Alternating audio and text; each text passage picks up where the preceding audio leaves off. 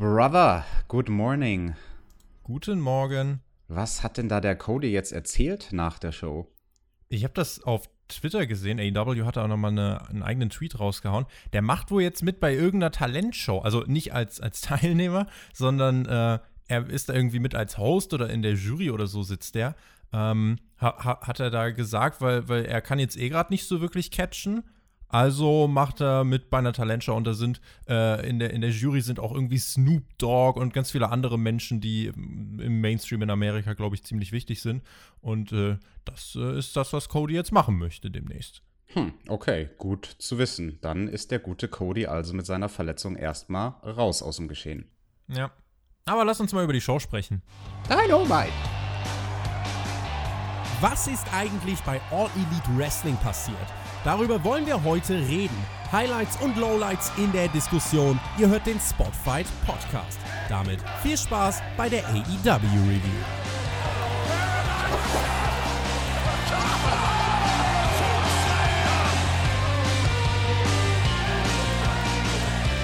wackelt die Millionen. Das haben wir mit den deutschen AW-Kommentatoren in der Preview zu All Out vermutet. Da ging es aber um die Einschaltquote. Mittlerweile fragen sich einige schon direkt, wackelt denn direkt AEW? Die Liga, ja, die von einigen als der Heilsbringer des Pro-Wrestlings gesehen wird, lieferte letzte Woche eine verhältnismäßig schwache Dynamite-Ausgabe ab und präsentierte am Sonntag, wie wir fanden, in der Relation den bisher schwächsten Pay-Per-View. Insofern diese Dynamite-Ausgabe, über die wir heute sprechen, eine der vielleicht wichtigsten, die es bisher gab. Mein Name ist Tobi, hört den Spotfight Wrestling Podcast und wir haben den 10. September 2020 an meiner Seite, wie es sich natürlich gehört, Deathmatch-Legende Thumbtack Jack. Wunderschönen guten Morgen, Alex. Jawohl, guten Morgen, Tobi. Und du hast es schon gesagt, letzte Woche der Pay-Per-View. Eieiei, der war eine herbe Enttäuschung. Also von All Out, da war ich nicht begeistert, du warst nicht begeistert, eigentlich niemand in der Fanbase war davon begeistert. Und deswegen hoffen wir doch mal, dass es AEW schafft, jetzt mit dieser Ausgabe von Dynamite wieder ordentlich Fahrtwind aufzunehmen. Es ist die 49. Ausgabe. Wir nähern uns der großen 50. Das heißt, bald ist ein Jahr rum. Und Tobi, ja. ganz ehrlich, lass uns das doch bitte als Anlass nehmen, die Jubiläumsshow, die uns bald erwartet. Wenn 52 Wochen Dynamite rum sind, also wenn ein ganzes Jahr rum ist, dann lass uns doch bitte die Leute belohnen, die bisher so fleißig die Liste geführt haben für unsere Dinger der Woche, dass die sich irgendwas Cooles aussuchen können aus unserem Merchandise-Shop. Finde ich werden wir machen. Das ist äh, das Versprechen, was wir einlösen wollen. Wir haben ja unser Versprechen auch eingelöst und diese Woche eine Bachelor-Review gebracht auf diesem Kanal. Mal äh, ganz so nebenbei. Und wir haben ja auch gesagt, dass wir äh, die Leute, die brav die Liste führen mit den Dingern der Woche, die wir hier immer so raushauen, äh, wer die brav führt, der bekommt dann von uns ja ein äh, Geschenk aus dem Shop. Ihr dürft euch da was aussuchen. Ich würde sagen, äh, wir machen es wirklich so im Kalender ein Jahr fest. Also im Oktober, Anfang Oktober ging Dynamite los. Nehmen wir doch einfach die erste Ausgabe äh, im Oktober. Und ähm, dann zu, bis zu diesem Zeitpunkt könnt ihr uns die Liste schicken, beziehungsweise bis dahin äh, müsst ihr noch unsere Dinger der Woche erraten und dann könnt ihr uns dort eben die Liste schicken. Ich bin nämlich in den nächsten zwei Wochen gar nicht da und deswegen ist es ganz gut, wenn wir das dann äh, Anfang Oktober raushauen würden. Wir nehmen mitten in der Früh auf. Ich äh, bin schon ganz aufgeregt und äh, kann euch nochmal äh, auf unsere Website verweisen. Dort könnt ihr abstimmen, wie ihr diese Show fandet. Und diese Show begann mit Tony Stevani und wir standen außerhalb der Arena, hat, hat uns begrüßt und dann sind äh, zwei Wagen vorgefahren und aus einem stieg MJF aus, äh, aus dem anderen Chris Jericho. Und dann kamen sie da an und ähm, Jericho hat dann MJF gelobt, weil Moxley hat gecheatet und ich garantiere dir MJF, du wirst bald AEW Champion sein. Und MJF meinte Christopher. Von einer Legende wie dir, das bedeutet mir die Welt und der Fakt, dass du überhaupt Orange Cassidy berührst und dass du zweimal gegen ihn verloren hast, das ist ja, das ist ja fast kriminell. Ich garantiere dir, du wirst den Titel zurückholen. Dann gab es einen Ellenbogenschlag. Have a great show. You have a great show. Dann ziehen beide von dann und jeder von ihnen meint dann separat, ach, was ein Verlierer. Und dann gibt es das Intro von Dynamite, Alex. Ja, ich fand das ein bisschen zu cheesy, muss ich ganz ehrlich sagen, dieses Opening. Also das war gut gedacht, aber dass da die beiden Limousinen exakt im selben Moment gleichzeitig hinfahren, an derselben Stelle parken und dann wir am Schluss auch noch diesen synchronen Shot haben von zwei Kameras ins Gesicht, ins Gesicht, die die beiden Jungs begleiten, wie sie weggehen und sagen, ach, der andere ist doch so ein Trottel. Es ist irgendwie, dieses Segment war so der Inbegriff von diesem AEW-Humor wo ich mir vor allem bei, ja, bei Jericho und MJF echt schwer tue, weil MJF, das haben wir ja schon in der letzten Review ganz gut diskutiert, der braucht halt Heat, der braucht keine Comedy. Und Jericho, der war halt das heißeste Ding, was es bei Dynamite in den ersten, keine Ahnung, 10, 20 Wochen gab und ist jetzt eher zu irgendwie so einem lauwarmen, ja, ich will nicht sagen Lachnummer, aber also wirklich ernst nehmen tue ich den Charakter nicht. Und ich weiß nicht, ob man sich mit so einer Art Segment für solche zwei Charaktere einen Gefallen tut. Nichtsdestotrotz verstehe ich jeden, der sagt, haha, hihi, war ein lustiger Einstieg in die Show ich sage jetzt nicht haha hihi, aber ich sage zumindest war ein lockerer Start äh, und ich fand's gut. Äh, ging jetzt auch nicht zu lang und äh, die beiden haben ja dann nachher in der Show auch noch ja anderes Spotlight bekommen. Also es war nicht das Einzige, was wir von ihnen gesehen haben. Die äh, Fanreaktion nach dem Feuerwerk, es war relativ laut. Die Stimmung bei All Out war ja ein großer Kritikpunkt, weil es waren 800 Leute anwesend und trotzdem war es relativ still. Ähm, es hieß letzten Endes, die Mikrofonierung war nicht ideal und am Samstagabend soll es äh, in Florida einen der heißesten und zugleich humidesten äh, Abende überhaupt gegeben haben und die Menschen in der Crowd saßen zu Showbeginn bereits vier, fünf Stunden in, in diesem Daily's Place und hatten noch diesen Pay-Per-View vor sich, das noch so als ergänzende Randnotiz. Es war insofern wichtig. Was macht man daraus? Was lernt man daraus, Alex? Wie hast du die Fans bei dieser Ausgabe von Dynamite wahrgenommen? Hat man sich denn das Ganze zunutze gemacht, endlich mal? Sehr, sehr positiv habe ich die Fans wahrgenommen. Also die besser zu mikrofonieren hat definitiv geklappt und es ist halt irgendwie so tragisch, dass das jetzt ein paar Tage nach ja, dem größten Pay-per-view des Jahres, nach All Out passiert, weil da hätte man das wirklich, wirklich gebraucht, die Fanreaktionen zu hören. Und diese Woche bei Dynamite, da hat man das. Also da kann man sich nicht beschweren, die Fans waren deutlich zu hören.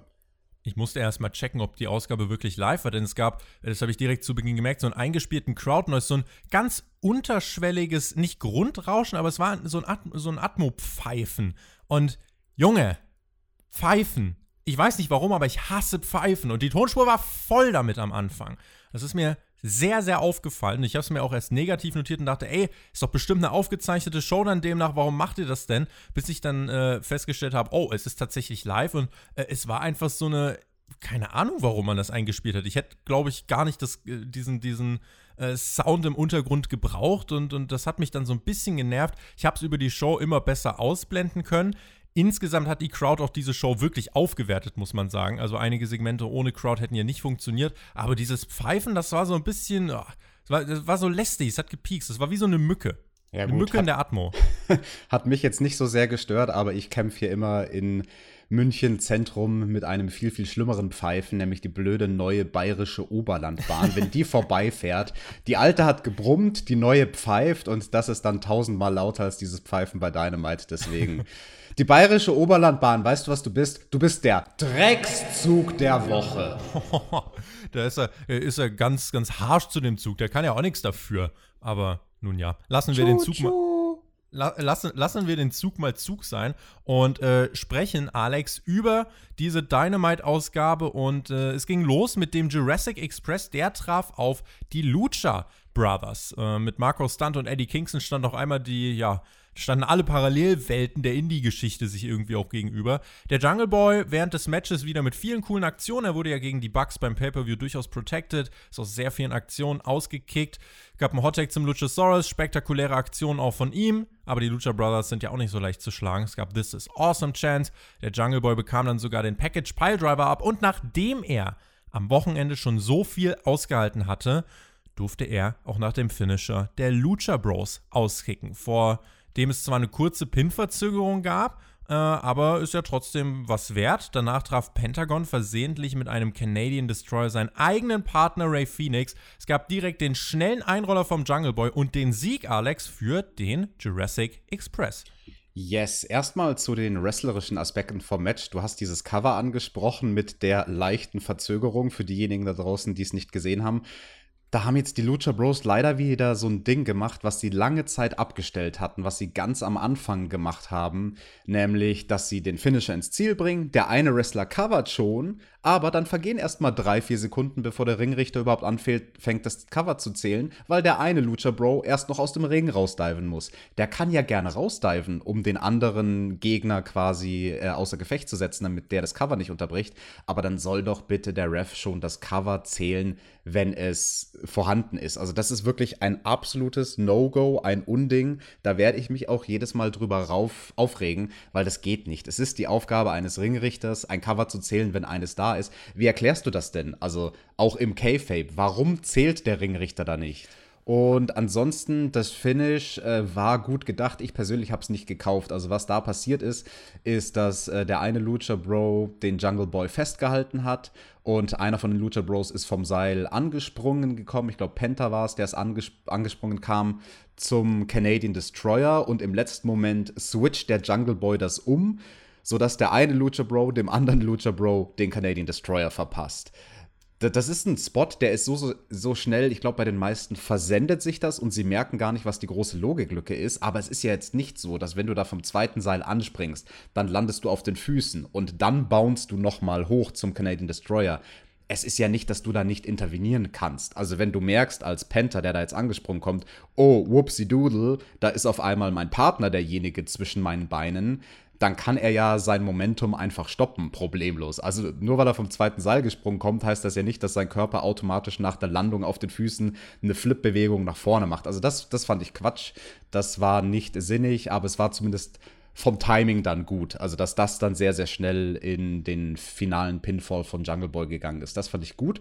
Was ich allerdings in diesem Match am allerbesten fand, mein MVP, das war keiner der Aktiven, das war Jim Ross am Mikrofon tatsächlich. Der hat nämlich vor allem in diesem Match bewiesen, dass er ein großartiger Lehrer ist, also für alle Beteiligten, mit denen er da zusammenarbeitet. Er arbeitet ja nicht nur mit den anderen beiden Kommentatoren zusammen, sondern wenn die Wrestler schlau sind, gucken sie sich dieses Match nochmal an, hören auch auf den Kommentar und werden dann auch subtile Kritik raushören, die Jim Ross aber auch so verpacken kann, dass er nicht das Business bloßstellt, sondern halt den, den Aktiven im Ring einen Tipp auf den Weg gibt. Das war einmal der Fall beim Luchasaurus, der nach einer Aktion, also so einem richtigen Impact-Move, einfach nicht gecovert hat, was er unbedingt hätte machen müssen, weil wir waren da schon in der Finish-Phase vom Match, das hätte ein riesen Nearfall werden können und er hat halt einfach nicht gecovert und stand nach seinem großen Move dumm da. Und da hat Jim Ross dann auch gesagt, ja, yeah, maybe Luchasaurus should have tested the waters of a cover there. You never know. So im Sinne von, ja, du weißt ja nie, ob du vielleicht doch gewinnen könntest mit einem coolen Move, den du gerade gemacht hast. Und an der anderen Stelle fand ich das auch sehr, sehr gut. Am Anfang vom Match, da hat Jim Ross Excalibur sehr, sehr gut angespielt. Weil ähm, Penta, der hat ja jetzt den Namen gewechselt, heißt nicht mehr Pentagon Junior, sondern Penta Zero M. Er hat irgendwie, glaube ich, die Rechte an dem Namen nicht Penta mehr. Penta L Zero M. Also Penta ja. dürfen wir sagen. Okay, okay. Penta L0M. Ich versuch's, Penta L0M, Penta L0M. Ich versuch's mir ins Hirn einzupflanzen. Auf jeden Fall hat Jim Ross dann sehr, sehr schön diesen Ball Excalibur zugespielt. So im Sinne von, hey, erzähl uns doch mal, was es mit dem Namen von Penta auf sich hat. Weil Excalibur von sich selbst aus hätte er den Einsatz verpasst und hätte das gar nicht erwähnt weil er ja dann so diese Insider-Brille aufhat und für ihn ist das selbstverständlich sozusagen für Excalibur aus seiner Sicht und er vergisst dann manchmal Sachen overzubringen, die aber für einen TV-Zuschauer erklärungsbedürftig sind. Und das hat Jim Ross ihm hier sehr, sehr schön einge, also nicht eingetrichtert, aber sehr, sehr schön ihm den Ball zugespielt. Und ja, also wie gesagt, dafür muss ich Jim Ross Arbeit am Mikrofon dann doch sehr loben diesmal. Jetzt haben wir den halben Podcast fast mit diesem Opener gefüllt. Ich habe mir aufgeschrieben, der Jungle Boy hat den Finisher der Gegner ausgehalten, Ray Phoenix aber nicht mal ein Canadian Destroyer. Das fand ich so ein bisschen, äh, weiß ich nicht. Aber ansonsten das Finish, it served its purpose. Also es hat seinen, seinen Zweck erfüllt. Die Lucha Bros für mich nicht krass geschwächt. Der Jungle Boy holt sich einen Sieg äh, und das Match selbst fand ich insgesamt dann auch äh, gut.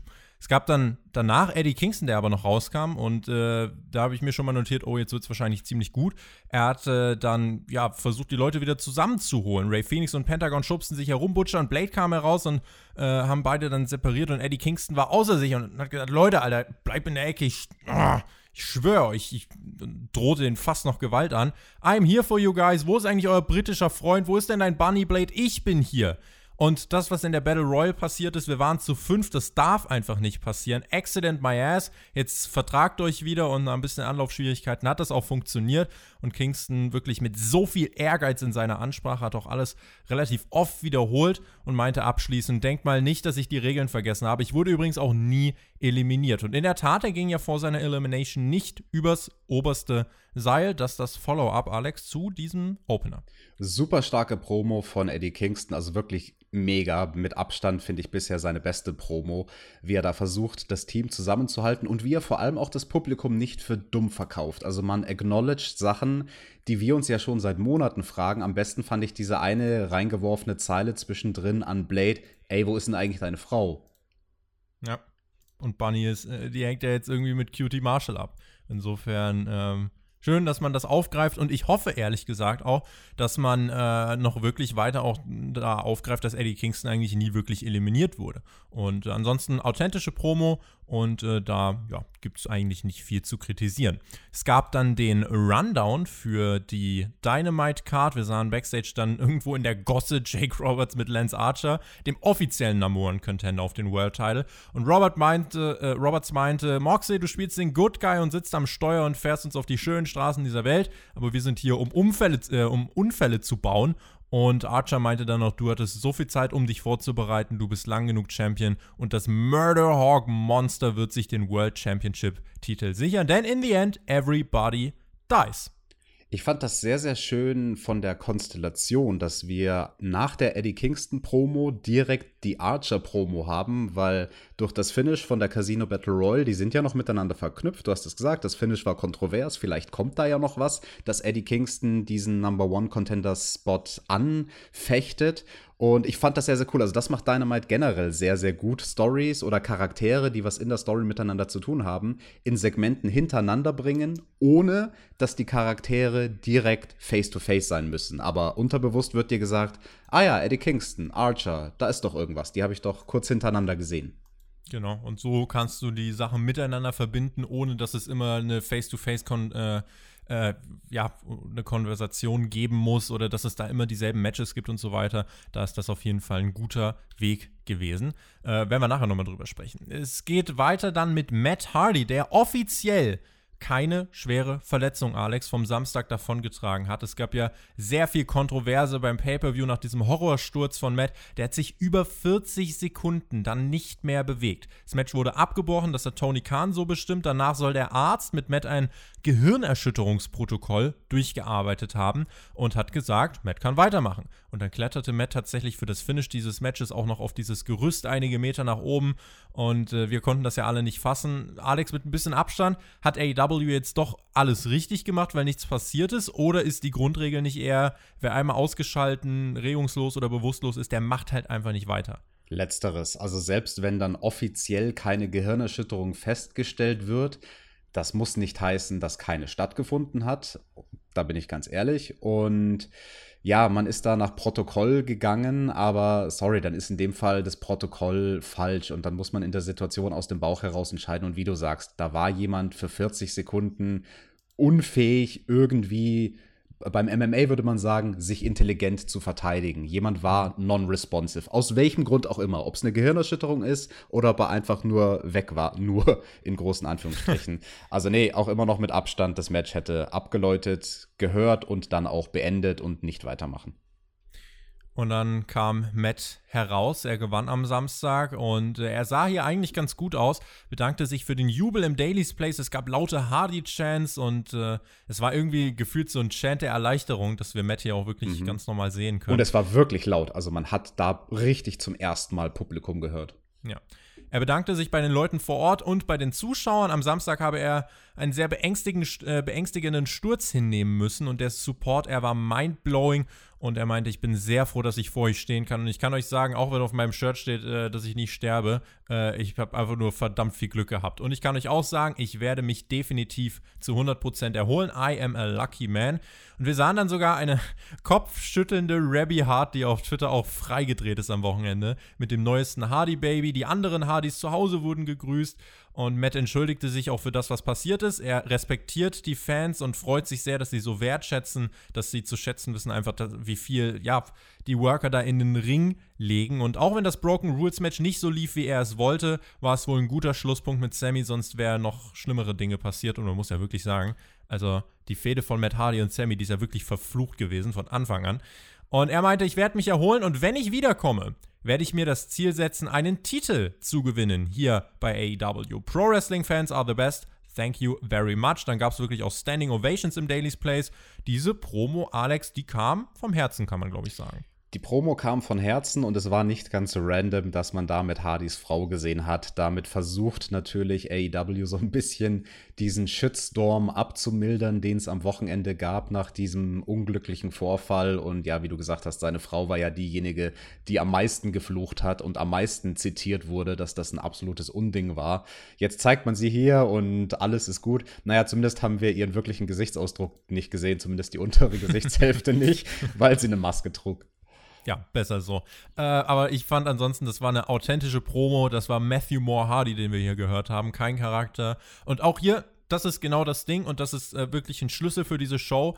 Du hast wirklich die Crowd gehört. Es war laut. Dieses Segment ohne Crowd ist wahrscheinlich ganz okay, aber nicht so gut wie hier, wo ich jetzt wirklich sagen kann, ey, das war wirklich so ein Punkt an der Show, wo ich mich einfach gefreut habe, wo ich drin war. Und äh, ich finde, da ist wirklich wichtig zu erwähnen, dass diese Publikumsreaktion das Ganze auf ein anderes Level geho äh, gehoben haben. Und ich finde es auch gut, Alex, dass wir dann jetzt wissen, Matt Hardy, wenn er zurückkommt, wird er sich einem Titel widmen, wahrscheinlich den TNT-Titel oder so.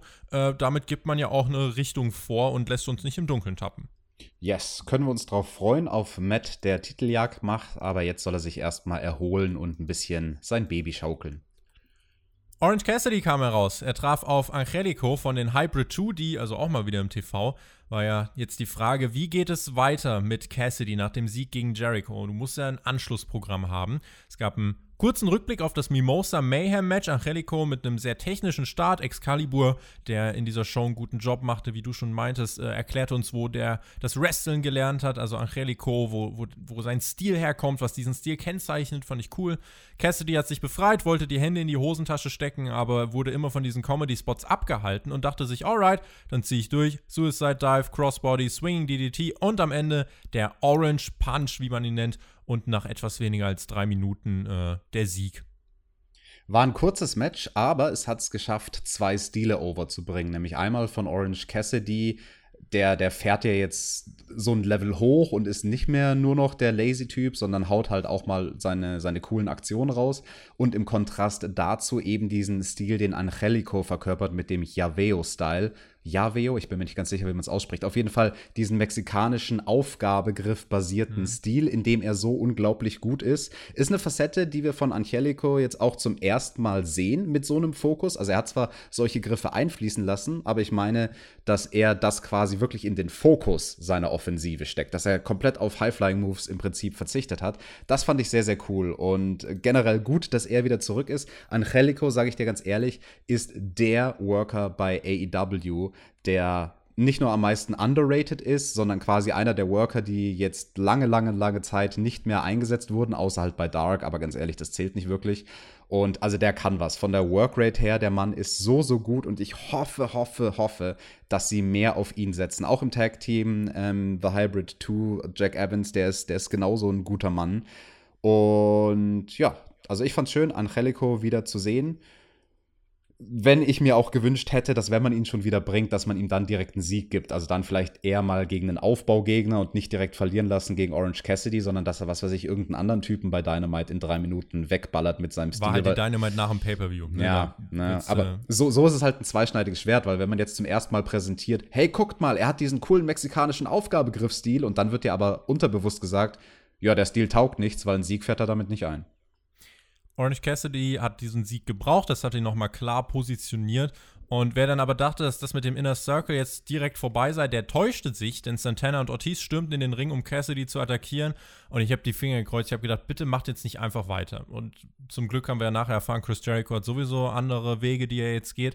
Aber zumindest das mit den Best Friends und Santana und Ortiz geht weiter, denn die Best Friends kamen heraus, um den Safe zu machen für Orange Cassidy. Chuck Taylor nahm sich einen Mic und meinte, ey, ihr beiden Ding-Dongs, ihr wollt uns hinterrücks attackieren. This has got to end. Wollt ihr den Van meiner Mom auf, den Park, auf dem Parkplatz zerstören? Wollen wir bei der nächsten Dynamite nicht einfach genau da kämpfen?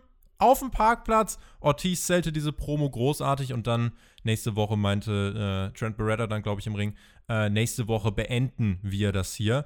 Gut, dass wir es beenden, finde ich. Und gut, dass es ein Parking Lot Brawl ist, denn das passt zu dieser ganzen Geschichte eigentlich ganz gut dazu. Ja, ist überfällig, dass wir das beenden. Hätte man eigentlich beenden sollen in diesem Parking Lot Brawl bei der Pre-Show von All Out. Ja, von mir aus auch vor All Out, da gab es ja schon das Match von äh, Brown Powerful gegen die Best Friends, da war es ja ein normales äh, Tag-Team-Match, da hätte man es auch beenden können. Gab hier in dem Segment noch die Umarmung der Best Friends, damit endet das Segment. Wir wissen jetzt noch nicht ganz genau, wie es weitergeht mit Orange Cassidy. Ich hoffe, Alex, da hat man einfach mal einen Plan. Denn äh, du kannst nicht Chris Jericho jetzt besiegen, äh, jetzt durch diesen Sommer und dann irgendwie in den, in den Herbst gehen ohne ein festes Programm. Ich glaube, damit würde sein Momentum ziemlich verpuffen. Zumindest hat man einen Plan für die Actionfigur von Orange Cassidy. Da arbeitet man nämlich ganz heiß daran, die erste Wrestling-Figur zu entwickeln, die ihre Hände, ohne Scheiß, in die Hosentaschen stecken kann. Oh, das wird aber, boah, das wird schwierig. Also du kannst die ja fast vielleicht einfach nur in die Hosentasche kleben, sodass man die gar nicht bewegen kann. Wäre auch eine wär ne Idee. Da bin ich mal gespannt. Figuren bist du ja unser, unser Profi. Da hast, du hast eine ganze Figurenwand hinter dir. Wer das sehen möchte, es gab mal eine Raw vs. Nitro-Ausgabe, da hat man das gesehen. Da hast du sogar eine Figur geopfert für uns. Ja, weil du mich gezwungen hast dazu. Und ja, jetzt, jetzt nach All Out musste ich auch erstmal meine Chris Jericho-Figur waschen. Weißt du, wie die geklebt hat nach dem ganzen Orangensaft an den Füßen, ey? Glaube ich dir. Ja, voller Einsatz. Also äh, du, würde, du wurdest äh, sehr viel gelobt dafür, für die äh, großartige Performance in der Review. Vielen, vielen Dank an alle Zuhörer. Alex Marves, der hat auch, ja, hat, hat er performt, er klopfte bei den Young Bucks und wollte sich erkundigen, was denn da los ist. Und er klopfte und dann schaut er in die Kamera, wie bestellt und nicht abgeholt. Und dann klopft er nochmal und schaut wieder und meinte, ja gut, ich wollte euch ein Update geben, aber macht halt keiner auf. Und dann wollte er eigentlich gehen, dann geht die Tür doch auf und er denkt, ah, cool, und dann bekommt er zwei Superkicks ins Gesicht. Die Bugs waren sehr sauer, knallten die Tür zu und Alex Marves war für mich in diesem Segment ungewollt lustig. Ins Gesicht gab es die Superkicks. Ins Gesicht. Das ist ganz schön unhöflich. Also ich weiß nicht, warum die Young Bucks sowas tun. Der arme Alex Marves, weißt du, der hat doch in seinem Leben niemandem je was zu Leide getan. Den muss man doch nicht wegkicken. Böse Bugs. Die wurden aber später dann auch, äh, wie die Kommentatoren erklärten, mit einer Geldstrafe belegt. Jeder muss 5000 Dollar zahlen. Kip Sabian präsentierte uns seinen Best Man für die Hochzeit, seinen Trauzeugen für die Hochzeit mit Penelope Ford, die bei Dynamite stattfinden wird. Props übrigens an Sabian, er vibet diese Crop Tops, die er seit Wochen äh, durch die Shows trägt, macht er gut. Sabian nahm sich das Mikrofon und meinte, was machst du eigentlich hier, Tony Schiavone? Der stand nämlich im Ring bereit, um ein Interview zu führen. Und Sabian meinte nur, wenn ich einen Kommentator haben will, äh, dann hätte ich JR genommen. Der weiß wenigstens, wie man eine gute Zeit hat. Und jetzt hau ab, Timmy. Lol. Und meinte, jeder will, Timmy. Jeder will wissen, wer ist der Trauzeuge.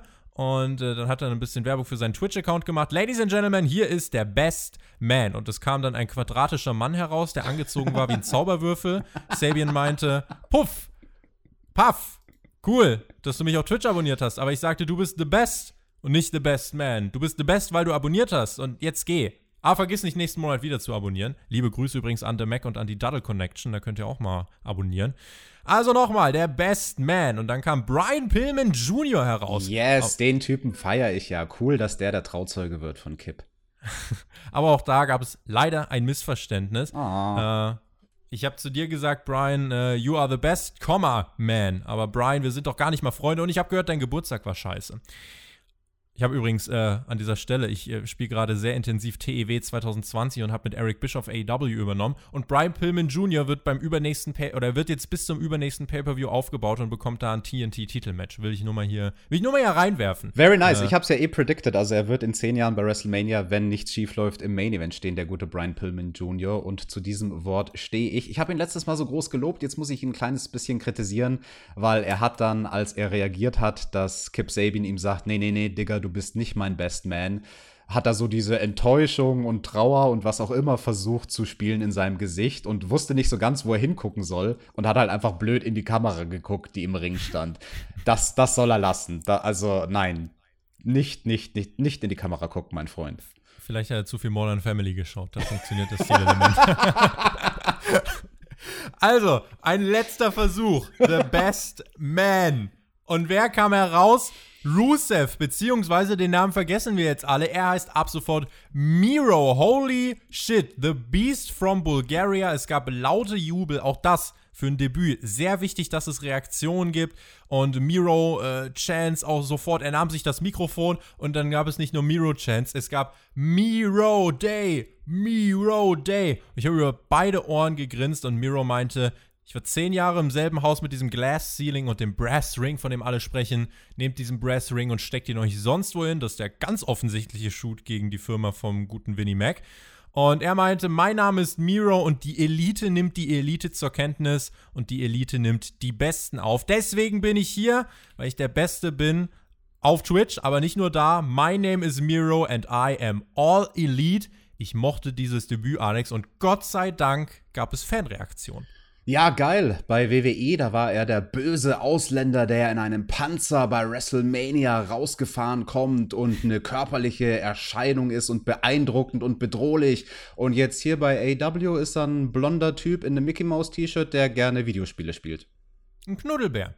Einfach mal ein Knuddelbär. Er hat sich ja bei WWE sogar selber versucht overzubringen. Er hat es auch geschafft mit diesem Rusev Day Gimmick, bis Vince McMahon gesagt hat, ja, irgendwie ist das mag ich nicht. Und ähm, Vince McMahon mag es ja generell nicht, wenn Leute sich selber overbringen. Das Ding ist ja, auch wenn Rusev jetzt nicht mehr der, der böse Russe oder Bulgare oder was auch immer ist, der mit dem Panzer reinfährt, der Typ hat ja trotzdem einfach äh, tonnenweise Charisma in seinem Körper. Und äh, ich finde, das hat man hier auch wirklich gemerkt. Und äh, deswegen, natürlich, äh, das ist jetzt das, was wir klar ansprechen müssen. Äh, ich habe es auch auf Twitter schon gelesen. Ja, äh, AW wird einfach nur noch WWE. Äh, alle WWE-Stars kommen zu AW. Und was mal ganz klar sein muss, natürlich soll AEW nicht jeden entlassenen WWE-Wrestler verpflichten. Das ist ganz, ganz wichtig und ist auch richtig, das zu kritisieren, ähm, weil sonst wird man wirklich irgendwie einfach so zur, zur Resterampe, wie das bei TNA der Fall war. Ähm, und wir sehen ja zum Beispiel mit Sean Spears ein Beispiel, wo äh, das einfach nicht geklappt hat, wo man einfach sagen muss im Nachhinein, ja, man hat das mal versucht mit diesem Chairshot gegen Cody, aber letzten Endes Sean Spears ist für AEW keine wirkliche Bereicherung. Aber bei Miro muss ich sagen, was spricht denn hier dagegen? Es ist ein Typ, der wresteln kann. Es ist ein Typ mit richtig viel Charisma. Und der hat halt, äh, ja, bei, bei WWE es geschafft, sich selber overzubringen. Warum soll er das denn nicht hier auch äh, bei AEW schaffen? Und ich glaube, das ist für das Roster insgesamt einfach eine gute Bereicherung, muss ich sagen. Und Aber deswegen freue ich mich auch darüber. Warum musste er ein Mickey Mouse T-Shirt tragen? Weil er ein lieber Knuddelbär ist. Okay. Der Best Man. Störst du dich wirklich an diesem Mickey Mouse T-Shirt?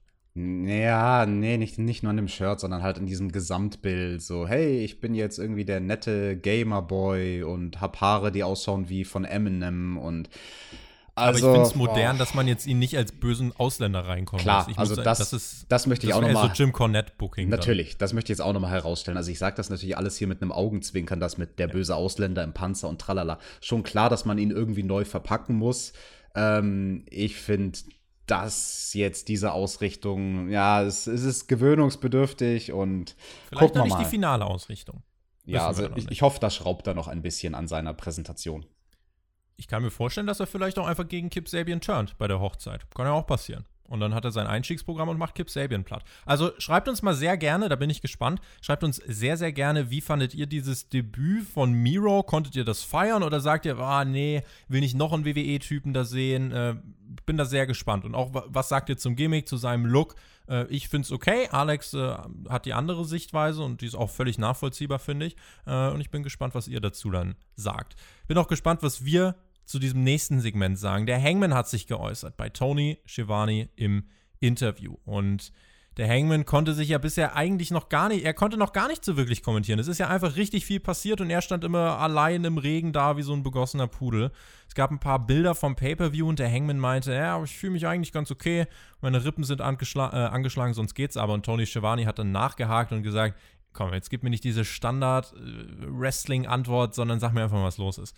Und dann hat der Hangman überlegt und meinte, äh, und das fand ich mutig, er hat dann wirklich adressiert, ja, es waren einige hundert Leute bei All Out, nicht direkt am Ring, aber nah genug, um ihre Gesichter zu erkennen. Und für 30 Minuten während des gesamten Titelmatches am Samstag habe ich nichts von den Fans gehört. Es fühlte sich an, als würden sie alle die Luft anhalten, weil sie sich Gedanken um das Team von Kenny und dem Hangman gemacht haben. Und das ist meine Schuld. Kenny lag richtig, die Bucks sind das beste Team der Welt und sie hätten das Gauntlet gewinnen sollen. Es ist meine Schuld, dass meine besten Freunde mich verlassen haben und es war dumm, mich von FTA sie verarschen zu lassen. Innerlich weiß ich, dass ich ein anderer Mensch bin und ich fühle mich von Kopf bis Fuß vergiftet. Es gab dann den Rückblick auf diese tendenzielle Attacke von Kenny nach dem Match, die aber nicht kam. Und der Hangman meinte, Kenny und ich hatten eine lange Zeit mit Problemen, aber auch mit richtig vielen Siegen. Jetzt haben wir die Titel verloren, aber jetzt geht es darum, zurückzuklettern, zusammenzuarbeiten, äh, zusammenzuarbeiten, genau. Und äh, das wird der härteste Test, aber wir werden definitiv dranbleiben. Das fand ich war ein tolles Interview und ich glaube, der Hangman wird das Aushängeschild von AEW in den nächsten Jahren.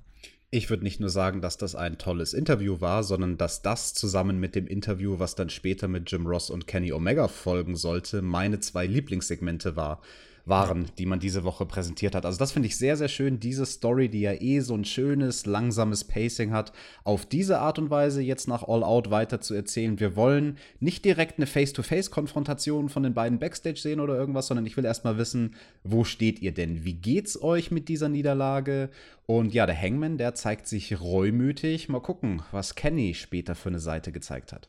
Ja. Wie geht's euch und wie macht ihr weiter? Einfach die zwei wichtigsten Fragen, die man hier stellt und die auch für die, für die Erzählung, für den TV-Zuschauer am wichtigsten sind. Also, das war wirklich ähm, überragend. Und diese Storyline übrigens, das äh, kam jetzt letztens auch mal so zur Sprache, diese Storyline ist seit fast zwei Jahren ausgearbeitet. Kannst du dir das vorstellen? Seit zwei Jahren hat die Elite diese Storyline im Kopf. Und ja. jetzt können sie die endlich deli äh, delivern. Ich finde, man merkt das. Kann ich mir vorstellen. Also ich hatte das selbst auch einmal bei einer Storyline, die stand auch schon ungefähr ein Jahr im Voraus und war dann ein Jahr lang. Also sowas passiert im Wrestling, wenn sich Leute ja Gedanken machen dürfen und dann auch die kreative Freiheit haben, mhm. ihre Vorstellungen umzusetzen. Ja, und der Hangman auch hier gesteht sich selbst seine Fehler ein. Zum ersten Mal kann er auch alles wirklich kommentieren. Er ist selbst reflektiert sympathisch auf seine Art und Weise und irgendwie kommt trotzdem immer noch so dieser kleine ängstliche Millennial Cowboy durch, der jetzt einfach, hey, ich habe einen Fehler gemacht, aber komm, lass uns, lass uns doch jetzt wieder abliefern. Ähm, Gerade dann nachher das Interview mit Kenny. Es, es, ist echt gut, was man da mit den Charakteren gemacht hat. Weiter ging es dann aber erstmal mit Sonny Kiss und Joy Janella. Die trafen auf Chris Jericho und Jake Hager in einem No-DQ-Match. Und Sonny Kiss hatte Jake Hager ja bei All Out eliminiert aus der Battle Royal. Gab dann wieder ein Judas Sing-Along. Und wieder haben die Kommentatoren nicht stillgehalten, sondern haben wieder irgendwas gesprochen, nur Jay aber ruhig, wenn Tony und Excalibur da irgendwie rumgefaselt haben. Ich will meine tägliche Dosis von Judas Sing-Along. Bitte merkt euch das. Einmal bitte an Tony durchstellen. Danke. Ich habe eine Logiklücke, Alex, die ich gern kritisieren möchte, ähm, die ich auch überall anders kritisiere, also selbstverständlich werde ich das auch hier tun. Nämlich, es ist ein No-DQ-Match, ne? Mhm. Warum stehen denn die Partner dann brav auf dem Apron? Was will der Referee denn machen? Ja, weil es ist ja auch ein Tag-Team-Match. Und da und wenn steht man nicht machen? auf dem Apron. Wenn sie es nicht machen, dann ist das unhöflich. und unerzogen. Unerzogen. Gerade dieser Chris Jericho ist ja ein echter Bengel, wenn er, wenn er das machen würde. Nein, aber das ist so ein bisschen, äh, keine Ahnung. Dann macht ein Tornado-Tag-Team-Match draus. Ich finde, das hätte jetzt hier nicht wirklich geschadet. Äh, es wurde dann im Verlaufe des Matches so ein bisschen besser. Da hat man einfach mal auch die Regeln ein bisschen ignoriert, hat einen Tisch aufgestellt, zusammengearbeitet. Äh, durch diesen Tisch ist dann übrigens Joey Janella geflogen. Jake Hager hat ihn da von der Stage runtergeworfen und dann dürfte Sonny Kiss im Ring einiges zeigen, bis Chris Jericho dann mit dem Feuerlöscher kam und äh, Sonny, der vorher mit relativ stiffer Gangart eigentlich ja, wirklich überzeugt hat, musste dann ein Uranagi einstecken von Jake Hager. Es gibt den Sieg für die Heels, aber ich habe hier absolut nichts dran auszusetzen, bis auf diese Logiklücke. Ja gut, äh, da haben wir eine unterschiedliche Sicht auf die Dinge, denn für mich war das hier mit Abstand das Lowlight der Show, weil es viel zu competitive war.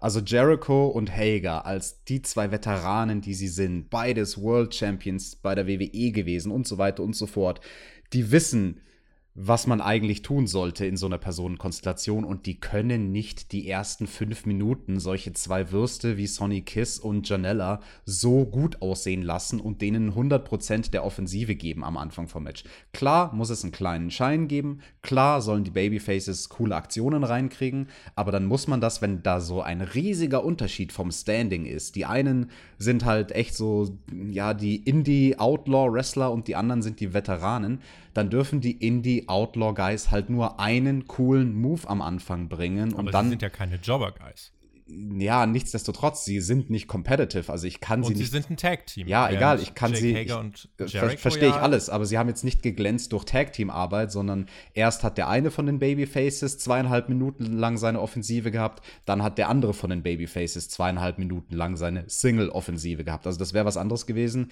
wenn sie wirklich als Team wie eine geölte Maschine gearbeitet hätten. Und das kaufe ich einfach nicht ab. Weder Sonny Kiss noch Joey Janella kaufe ich auf einem Competitive Level ab. Vor allem gegen jemanden jemanden wie Jericho, aber auch nicht gegen jemanden wie Hager. Und das hat mich wirklich sehr, sehr gestört an diesem Match. Wurde dann besser, als sie zu dem Brawl und zu dem No-DQ-Part gekommen sind, aber sie hätten einfach die ersten fünf Minuten reduzieren sollten auf 30 Sekunden. 30 Sekunden die Babyfaces gut aussehen lassen, dann Chaos, dann Gimmicks, dann Tische, ab zum Finish, weil das Wichtigste, was man hier overbringen wollte, und das ist dann erst so wirklich in der Promo nach dem Match gelungen, ist, dass wir jetzt diese neue Tag-Team-Kombination haben aus Jake und Jericho. Ich sehe es ein bisschen anders. Äh, bei Joey Janella würde ich wahrscheinlich mitgehen. Der hat tatsächlich noch nicht so wirklich was gerissen, aber bei Sonny Kiss, wenn ich überlege, stand irgendwie knapp 10 Minuten in dem TNT-Title-Match mit Cody, hat er sehr viel durchgebracht. Ist jetzt halt eben in diesem äh, Tag-Team mit Joey Janella, hat halt äh, Jake Hager bei All Out eliminiert. Also ihn würde ich da gar nicht als Wurst bezeichnen, sondern hier würde ich einfach sagen, hey, er hat wirklich gut mitgehalten. Und gerade wenn in Chris Jericho jetzt zweimal in Folge gegen Orange Cassidy verloren hat, wüsste ich jetzt nicht, wo das Problem ist, dass er gegen Sonny Kiss einfach ein bisschen, dass es da kompetitiv ist. Und ich meine, im Endeffekt haben die Heels ja trotzdem gewonnen. Also ist jetzt nicht so, dass sie da irgendwie äh, sich gerade so noch gerettet haben. Nein, sie haben einfach äh, by the rules, es gab keine Rules, äh, haben sie trotzdem äh, das Match dann gewonnen und es war alles so, wie ich ja, das empfunden habe, voll in Ordnung. Und äh, auch Sonny Kiss, ich habe absolut kein Problem damit, wenn der mehr zeigen darf. Ich meine, er ist gut, also warum soll er nicht was zeigen? Bei Joey Janella verstehe ich die Kritik, hat Mac mir ja auch oft genug mittlerweile eingetrichtert und da sehe ich das auch, dass der das Produkt nicht so gut verkaufen kann, aber Sonny Kiss finde ich auch vom Look und so weiter. Äh, warum denn nicht? Da muss ich noch mal ganz kurz einhaken für eine Minute, weil du den Max erwähnt hast, mit dem habe ich auch geredet über Sonny Kiss und wie man ihn darstellt, beziehungsweise wie er sich selbst darstellt. Das große Problem, was wir aus Worker-Sicht haben, ist, ich, ich, überspitze es jetzt mal und sage was politisch Unkorrektes, versteht das mit einem Augenzwinkern, diese tuckige Art und Weise von der Körpersprache, wie er sich mhm. bewegt, dass er sich eben mit dieser übertriebenen Eleganz bewegt und, und nicht irgendwie als jemand, den ich kaufen kann, dass der wirklich sportlich versucht. Der macht athletische Sachen, keine Frage. Der Aber kann doch gerade am Ende war doch wirklich auch ziemlich stiff in seinem Stil. Also am Ende hat er ja wirklich wenig davon gemacht, sondern wirklich einfach seine Aktionen durchgebracht und hat auch nicht irgendwie gepostet, sondern war ja auch relativ ernst. Genau, und also das, ich, das soll er in der Anfangsphase machen und dann meckere ich nicht ja, äh, das, ich, ich glaube, ich verstehe die Aussage dahinter, äh, finde ich, ist dünnes Eis. Also nur wegen dieser Art und Weise zu sagen, so, der sollte dann vermöbelt werden, deswegen, ähm, weiß nicht. Also muss sagen, dass ich dann schon, so wie man es gemacht hat, äh, damit weitestgehend zufrieden war und Sonny Kiss als Worker schätze ich auch sehr und deswegen, ähm, ja, einfach für mich war das nicht das Lowlight tatsächlich des Abends. Chris Jericho war danach aber noch nicht fertig. Er war böse und hat sich ein Mikrofon genommen und ähm, hat nochmal gesagt, ja, äh, Leute, give us some love, baby. Der Inner Circle hat eine schreckliche Nacht bei All Out hinter sich. Äh, die Battle Royal, da lief's nicht. Sammy ist mit einer Verletzung zu Hause. Ich habe das Mimosa-Match verloren. Meine Schuhe quietschen immer noch. Jake Hager und ich werden fortan zusammenarbeiten, um in der Tag-Team-Division die Leute zu beeindrucken und einen Shot auf die AEW Tag Team-Titel äh, uns zu sichern. Und ich finde, so kann man weitermachen. Bei Cassidy fehlt dieser Anschlussplan, aber hier macht man die klare Ansage: Jericho und Hager in der Tag Team Division, sie wollen einen Title Shot gegen FTA. Und mit so einer klaren Ansage kann ich arbeiten. Absolut. Also da hat AEW diese Woche sehr viel richtig gemacht, bei Dynamite nach einem Pay-per-View neue Handlungsstränge ins Rollen zu bringen. Und ja, wir haben einen Fahrplan. Genauso wie bei Matt Hardy wissen wir jetzt, okay, Jake und Jericho, das klingt auch, finde ich, sehr, sehr gut. Eine schöne Alliteration. Und die wollen jetzt im Tag-Team was reißen. Ja, sind wir mal gespannt, ob sie in einem Monat Tag-Team-Champions sind. Oder ob sie in einem Number One Contenders Match zufällig auf Ortiz und Santana treffen, die vielleicht bis dahin auf Platz 2 in den Rängen sind. Aber das ist ja hm. eine Sache. Mal gucken, ob wir damit arbeiten oder nicht. Wir waren dann im Wahlkampfbüro von MJF und Nina lächelte immer noch verkrampft trotz Niederlage und MJF meinte, Dictator John, er hat gecheatet. Was ein Feigling, aber gut, man kann einen Skorpion nicht dafür verantwortlich machen, dass er zusticht. Das liegt nun mal in der Sache der Natur. Diese Kampagne, die sollte mich zum World Champion machen. Ihr seid alle gefeuert. Diese Kampagne ist nämlich jetzt vorbei. Nina hör auf mit einem dämlichen Lächeln und die rannte dann heulend weg. Und dann legte sich MJF mit Wardlow an. Und dann wurde es ernst und das war ein wichtiger Part. Ähm, MJF machte Wardlow nämlich dafür verantwortlich, dass er nicht den World Title gewonnen hat, weil Wardlow den Ring nicht richtig geworfen hat. Dann lachte MJF und meinte, ah, do we have a problem? Und so wie ich das mitbekommen habe, Wardlow bezahle ich doch deine Schecks und nicht Tony Khan. Und Ich bin der Einzige, der dein Potenzial einschätzen kann. Ich bin auch dein einziger Freund. Also würde mich freuen, wenn du mal ein bisschen was auf die Kette bekommst, sonst muss ich dich wohl auf die Straße setzen. Also, haben wir ein Problem und Wardlow schnaufte nur. Nein, aber ihm war die Aggression ins Gesicht geschrieben. Er ballte auch die Faust, das konnte man sehen. Hier teast man fleißig weiter und geht in eine, wie ich finde, richtige Richtung. Das hat sich nämlich schon angedeutet, Alex. Definitiv. Also sehr, sehr interessant, diese Personenkonstellation rund um MJF und Wardlow. Wann wird Wardlow der Geduldsfaden reißen? Ja, noch ist es nicht so weit, aber ich weiß nicht, ob das für immer so gut gehen wird mit den beiden. Und ich fand es dann halt auch wieder sehr schön. Wir haben es vorhin angesprochen, das war jetzt auch wieder so ein Fall in der Show, wo man mit dem nächsten Segment gut die Personenkonstellationen aufgegriffen hat, weil im nächsten Segment hatten wir dann Moxley, der ja gerade von MJF erwähnt wurde. Sie sind beim Pay-Per-View aufeinander getroffen. Wir sehen sie jetzt hier bei Dynamite nicht face to face, aber wir sehen ihre Segmente direkt hintereinander. Genau, also das mit MJF und Wardlow finde ich gut und danach ging es weiter mit John Moxley eben in dieser Backstage-Promo, wo er meint, ich habe am Wochenende mit einem Auge auf dem Monitor gesehen, Lance Archer hat die Battle Royal gewonnen und dazu sage ich, damn, son of a bitch, das wird echt nicht leichter hier. Aber gut, soll es auch nicht werden. Als World Champion gibt es nun mal keine Shortcuts, keine Kampagnen und so weiter. Man wird nur Champion, indem man sich durch ganz viel Dreck bis zur Spitze des Berges hocharbeitet. Ich fühle mich aber unaufhaltbar. Wenn die Zeit kommt, Lance, dann wirst du dich wahrscheinlich erstmal fragen müssen, willst du das denn wirklich? Ich hoffe, wie gesagt, äh, weiter, dass man das mit Lance Archer und Eddie Kingston noch aufgreift. Und ganz ehrlich, von mir aus, bring das Match von, äh, von Moxley gegen Archer, aber äh, du kannst wahrscheinlich auch aus erster Hand bestätigen, Moxley und Kingston, die sind sich jetzt auch nicht so fremd. Und John Moxley mag Eddie Kingston sehr. Und die beiden in einem Match zu sehen, es muss nicht mal ein World Title Match sein das, ich weiß nicht, hat, löst bei mir einen sehr großen Reiz aus. Ja, ich bin gespannt, was da kommt. Gute Promo an sich natürlich, hat nur ein bisschen gelitten unter technischen Problemen, weil da hat man gemerkt, oh, es ist live und wir hatten Tonprobleme. Wir haben nämlich nicht nur Moxley gehört, der sozusagen von dem Mikrofon über der Kamera eingefangen wird, sondern wir haben auch die Rückkopplung geholt, wie seine Promo in der Halle im Daily's Place auf der Leinwand läuft und ja, das war ein bisschen schwierig zu hören. Ja, ist mir auch aufgefallen, äh, kam hier und da mal vor, äh, aber man hat es äh, Gott sei Dank dann äh, ja für die nächsten Segmente auch alles wieder so weit äh, beheben können. Im nächsten Segment stand FTR. Es sollte nämlich gefeiert werden. Sie verteilten Bier an einige Teams, die da am Ring standen. Tully Blanchard stand mit im Ring mit den beiden, mit den neuen Champions. Es gab Kuchen, Luftballons, ganz tolle Atmosphäre. Und Blanchard meinte, wenn Mox der größte Champ bei AW ist, dann sind wir hier die größten Tag Team Champs. Fear the Revelation. Und dann wurde auch nochmal angesprochen, ja, am, am, Samstag, es waren 117 Degrees, also etwas mehr als 47 Grad im Ring. Und eine halbe Stunde lang haben Dex Harwood und Cash Wheeler sich durchgekämpft und sie haben das Gold gewonnen. Also hier als Randnotiz nochmal, man äh, geht hier wirklich ein zweites Mal in dieser Show drauf ein, dass es am Wochenende sehr heiß gewesen war und dass auch deswegen einfach die Crowd äh, tot war. Es fühlte sich so ein bisschen als würde AW sich genötigt fühlen, sich zu rechtfertigen. Ne? Also das, ich finde, das verdeutlicht nochmal, wie intensiv man dann auch wirklich das Feedback wahrnimmt von den, von den Fans. Ja, ist aber auch absolut richtig, finde ich, darauf einzugehen. Und ich finde das toll, dass AW sowas acknowledged, weil ganz ehrlich, bei WWE würde man sowas totschweigen. Und ich habe auch, das ist vielleicht noch wichtiger, von Ka Kommentatoren die ganze Show über keine Aussage gehört in die Richtung von: Hey, willkommen zurück zu Dynamite. Wir hatten am Wochenende die großartigste Großveranstaltung aller Zeiten. Nein, das war es nicht. Das wissen sie. Deswegen verkaufen sie es auch nicht, als ob All Out die beste Show war. Jim Ross hat nur mal gemeint, ja, ihr könnt den Replay bestellen from our big show last uh, Saturday. So, ich finde das tatsächlich krass, dass man dann auch wirklich auch hier die Leute nicht für dumm verkauft. Und selbst wenn du ja als Promoter die Aufgabe hast, dein Produkt zu promoten, du kannst halt nicht, wenn irgendwas offensichtlich nicht so gut ankam, kannst du nicht sagen, boah, das war das großartigste aller Zeiten und äh, andere Companies machen genau das. Die bezeichnen sogar Matches als die großartigsten aller Zeiten. Aber hier ja, ist man relativ auf dem Boden der Tatsachen angekommen und ich finde auch den Umgang damit äh, fand ich äh, tatsächlich bemerkenswert. AW has the deepest and the best Tag Team Division in the ring. Dex Harwood meinte, wir haben hier auch die besten Teams, wirklich so viel Potenzial. Gucken wir uns doch mal um, wen haben wir da so? Hier, SCU. Wir haben euch schon zugeguckt, da waren wir noch Kinder. Stellt euch mal vor, ihr wärt noch in eurer Prime.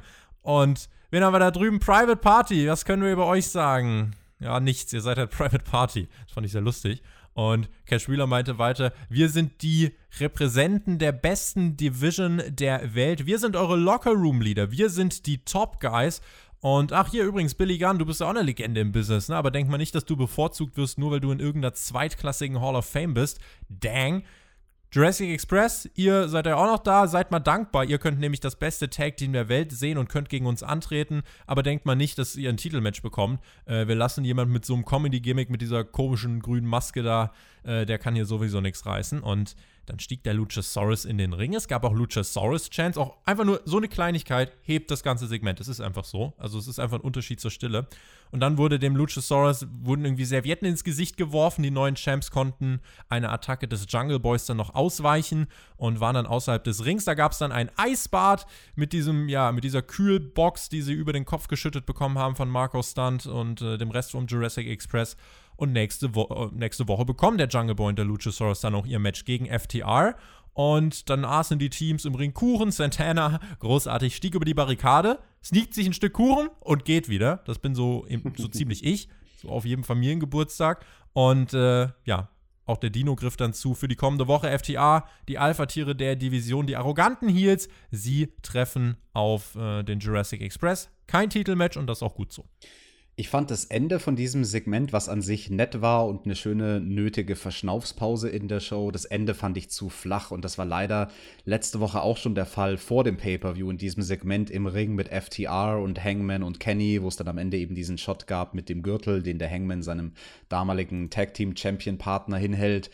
Und und das hat sich letzte Woche dann aufgelöst so in so einer in so einem Non-Finish, sage ich mal. Und und diese Woche es gab ja auch nicht wirklich ein ein großes Finish von diesem Segment. Ja, der Wasserkühler wird auf FTR geschüttet. Hihi, haha. Habe hab nur ich das so empfunden oder? Nee, also er, mein, mein, Problem am Ende, also mit dem Ende war einfach, dass FTR ein bisschen schwach aussieht, ja. wenn sie einfach sich dann so genau. wie die Deppen hinstellen und dann einfach gehen. Auf der anderen Seite, ich, ich verstehe, warum sie es machen. Sie sind halt, also sie sind keine Feigling-Heels, sondern sie sind halt smarte Heels, das haben sie in der Promo auch gesagt, die auch jetzt nicht einen Title-Shot nach dem nächsten raushauen werden, was ich übrigens gut finde, weil dadurch bekommen diese Titelmatches eine höhere Bedeutung, sondern sie kämpfen wirklich nur gegen die, die sich erarbeitet haben. Und anstatt jetzt hier irgendwie dann so einen riesigen Brawl auszulösen, lösen, sagen sie, okay, kommt, wisst ihr was, wir nehmen uns die Titel und gehen, ihr werdet schon noch sehen, was ihr davon habt.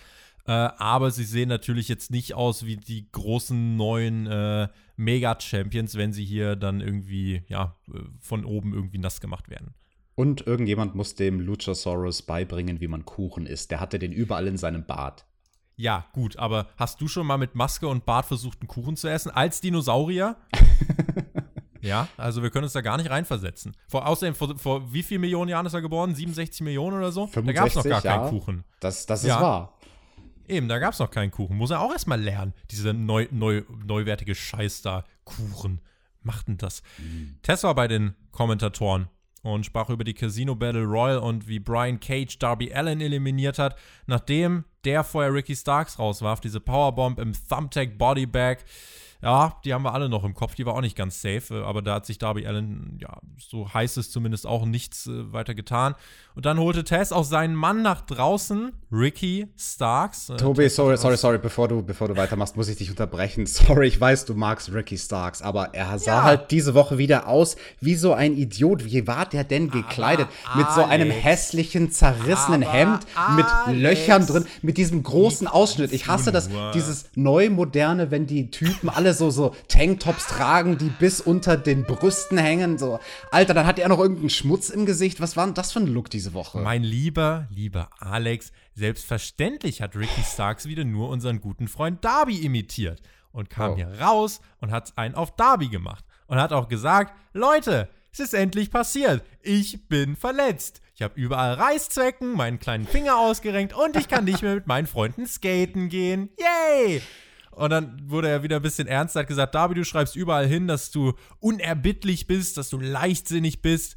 Äh, das ist eigentlich das, was auf dich zutrifft. Nicht unerbittlich, sondern leichtsinnig. Es gibt schon Gründe, warum du hinten allein sitzt und keine Freunde hast. Wenn du nächstes Mal hier bist, dann beenden wir das. Fand ich als Promo cool. Ricky Starks gegen Darby Allen auf das Singles-Match habe ich sowieso Bock und brodelt seit einigen Wochen.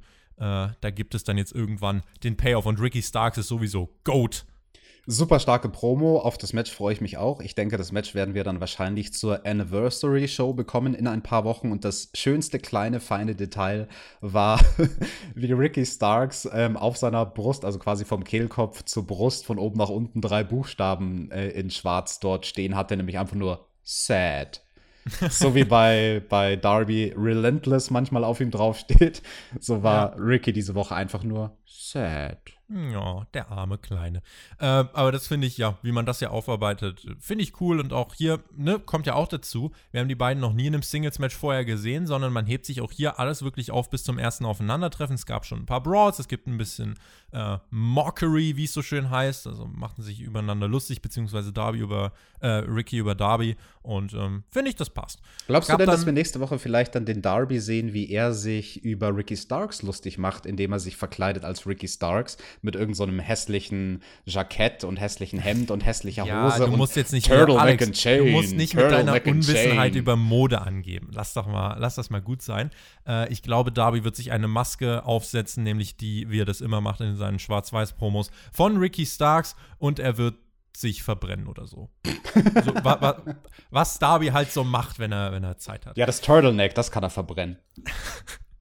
Es gab den Rückblick aufs Frauengeschehen bei All Out, auf Britt Bakers Niederlage gegen Big Swole und auf den Sieg von Hikaru Shida gegen Thunder Rosa. Und dann sahen wir ja bei Dynamite die neu unter Vertrag genommene und jetzt offiziell im Roster stehende Tai Conti. Sie bekam ja unter anderem ein Angebot der Dark Order. Hier traf sie auf Nyla Rose. Vicky Guerrero war mit am Ring.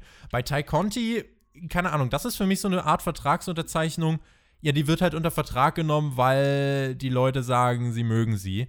Aber ich finde, so von ihrer Leistung her hat sie bisher noch nicht so richtig krass gerechtfertigt, unter Vertrag genommen zu werden. Auch wenn sie hier und da mal eine gute Performance hatte, aber äh, finde ich fast ein bisschen voreilig. Ja, da stimme ich dir zu. Also Ty Conti finde ich auch höchstens solide, manchmal in ihren Matches, je nachdem, gegen wen sie antritt, ähm, auch weniger als solide die ist definitiv jemand, der getragen werden muss von einem guten Gegner. Also sie kann mitgehen, wenn sie einen guten Gegner hat.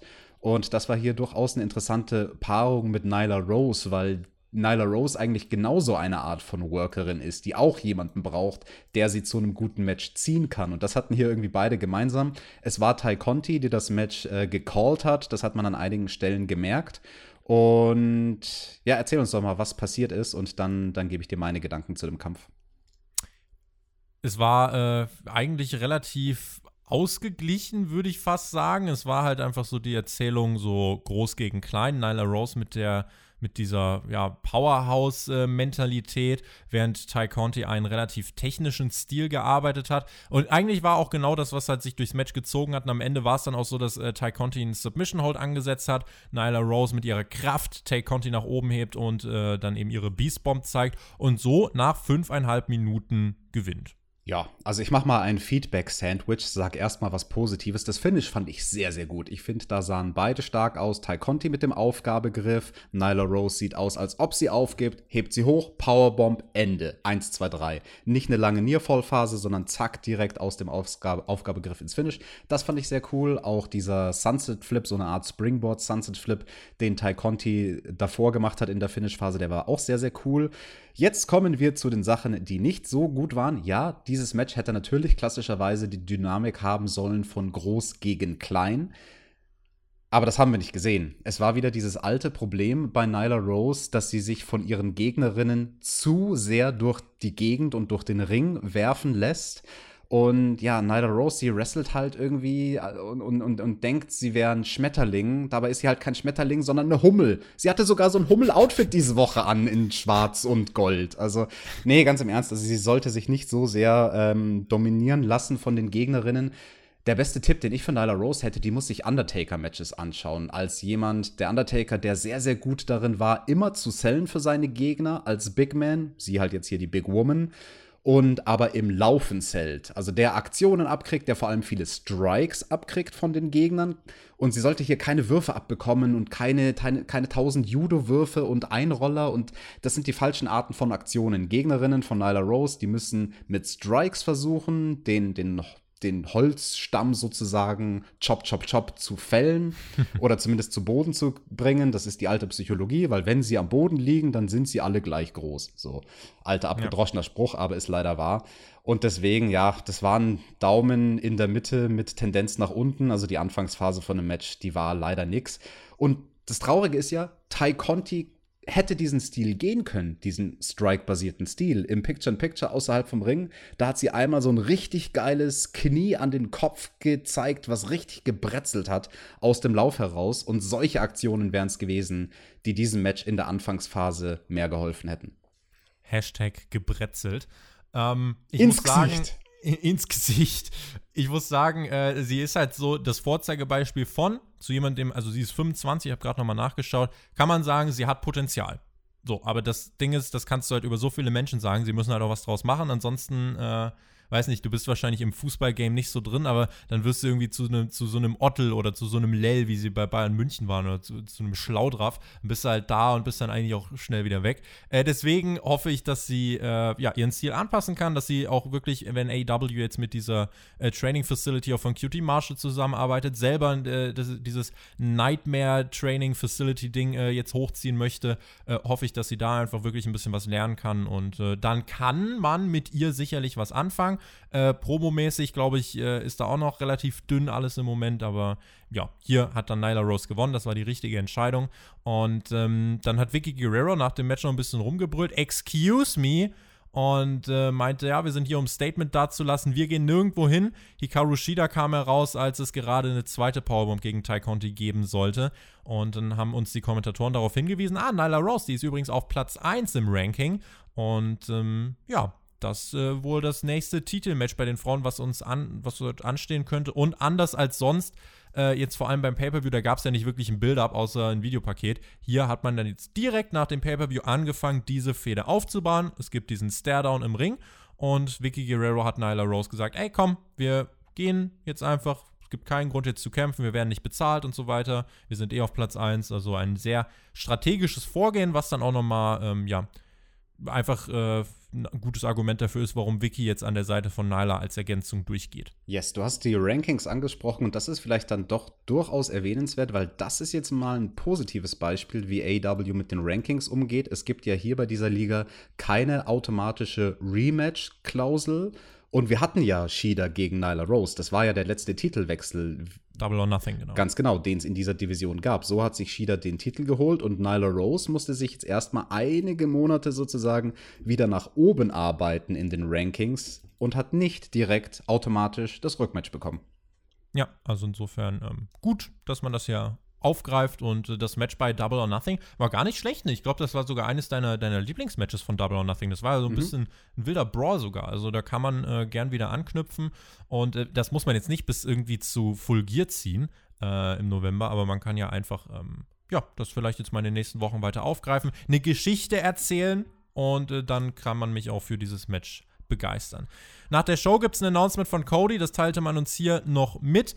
Wir haben es euch vorhin schon äh, gesagt, äh, also Cody jetzt bei einer bei einer Game Show, äh, als, als, nicht als Host, aber irgendwie mit in der Jury äh, und ja, bringt ein bisschen sich ins Mainstream-Geschehen bei Warner Media ein. Und das ist ja auch voll in Ordnung. Aber was für eine Verletzung er hat, haben wir nicht erfahren, oder? Nee, er hat einfach nur gesagt, ich bin gerade out of action und kann nicht antreten. Hm. Und deswegen widme ich mich anderen Dingen. Also, aber ganz ehrlich, finde ich trotzdem gut, dass man dann wirklich sagt, so, hey, äh, Brody Lee hat, äh, also man zählt es ja dann wirklich. Also er ist ja jetzt wirklich Wochen weg, vielleicht dann insgesamt sogar Monate. Und damit kannst du ja wirklich verkaufen, dass dieser 3-Minuten-Squash gegen Brody Lee, der hat ja noch mehr Impact. Und das finde ich dann aber voll in Ordnung. Also yes. wäre dumm, wenn er jetzt einfach wieder da wäre. Kenny Omega war im Interview bei Jim Ross und das hat das komplettiert, was du vorhin angesprochen hast. Äh, ich habe fast ein bisschen damit gerechnet, muss ich sagen. So nach diesem, nachdem ich Kenny gesehen habe, dachte ich, okay, warte mal, irgendwas, irgendwas ist, weil Kenny schaute so ein bisschen genervt und oh, eigentlich habe ich keinen Bock auf Reden und ähm, JR fragte, Kenny, wie hast du die letzten Tage verarbeitet? Und Kenny meinte, ja, ich war halt Champions, bin ich keiner mehr. Soll ich mich in den Schlaf weinen? Es passiert halt. Und JR meinte, es sieht halt häufig so aus, dass ihr eigentlich nicht auf derselben Seite seid, aber in den Matches, da klappt es halt ganz gut. Und Kenny meinte, hm, wir haben da eine gewisse Chemie und ich hatte diese ganzen Erwartungen immer von außen. Ja, Kenny Omega wird das Ass von All Elite und er wird großer Singles-Champion. Aber ich habe meinen Weg verloren und durch den Hangman habe ich meinen Weg wieder gefunden und ähm, war dann in der Tag Team Division jetzt ganz gut unterwegs.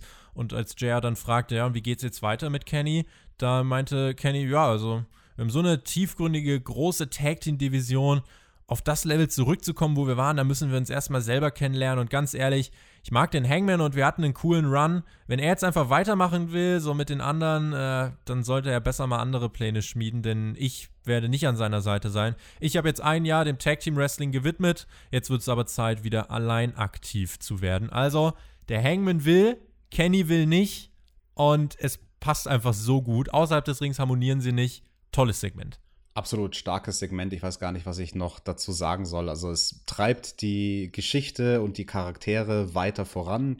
Es findet eine Veränderung statt und das ist wirklich sehr, sehr lobenswert. Also sowas im Wrestling zu sehen wie diese Storyline ist echt großartig.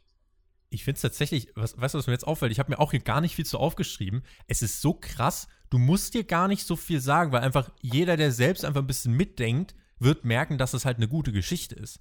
Und deswegen, was, was sollen wir euch sagen? Es ist eine wirklich spannende Entwicklung, es ergibt Sinn. Und diese verdammte Storyline ist halt einfach, also für mich persönlich ist es die beste Storyline im Wrestling aktuell. Dabei bleibt es auch. Und äh, ich finde, man merkt hier wirklich, dass hier lang geplant wurde und ähm, ja, bin wirklich ein großer, großer Fan davon. Ja, und weil wir Character Development ansprechen, also man muss das dann durchaus in dem Fall vergleichen, nicht mit anderen Wrestling-Shows, sondern mit anderen Fernsehsendungen. Und keine Ahnung, also aus eigener Erfahrung könnte ich sagen, ich habe jetzt äh, auf Netflix Away gebinge-watched. Da würde ich übrigens auch sehr, sehr gerne eine Review machen. Also wenn wir hier auf dem Kanal schon Bachelor-Reviews machen, Away-Review zusammen mit Shaggy oder so, ich wäre ja sofort dabei. Aber also da habe ich dann auch mit einem guten Freund analysiert, wie so das Char Character Development innerhalb ähm, der zehn Episoden war. Und also da ist diese Storyline bei AW teilweise besser als hochkarätiges Zeug auf Hollywood-Niveau, wenn es darum geht, im richtigen Tempo Charaktere zu erzählen und deren Entwicklung. Also das muss ich echt hervorheben. Ja, absolut. Also ich finde, das Lob äh, kann man definitiv so unterstreichen. Am 14. Oktober, das ist nicht, also es könnte auch die Jubiläumsausgabe sein. Also wenn man dann ein World Title Match ansetzt, äh, vielleicht ist es auch die Ausgabe. Auf jeden Fall, da gibt es dann das Match von John Moxley und Lance Archer. Also ihr könnt mal sehen, die hauen einfach mal ein Announcement raus für äh, in wie viele Wochen? Eins, zwei, drei, vier, in fünf Wochen. Kündigen die einfach mal an aber dann weißt du, dass sie jetzt auf jeden Fall einen Plan haben. Kommende Woche dann die Best Friends äh, gegen Santana und Ortiz im Parking Lot Brawl. FTA trifft auf den Jurassic Express, kein Titelmatch.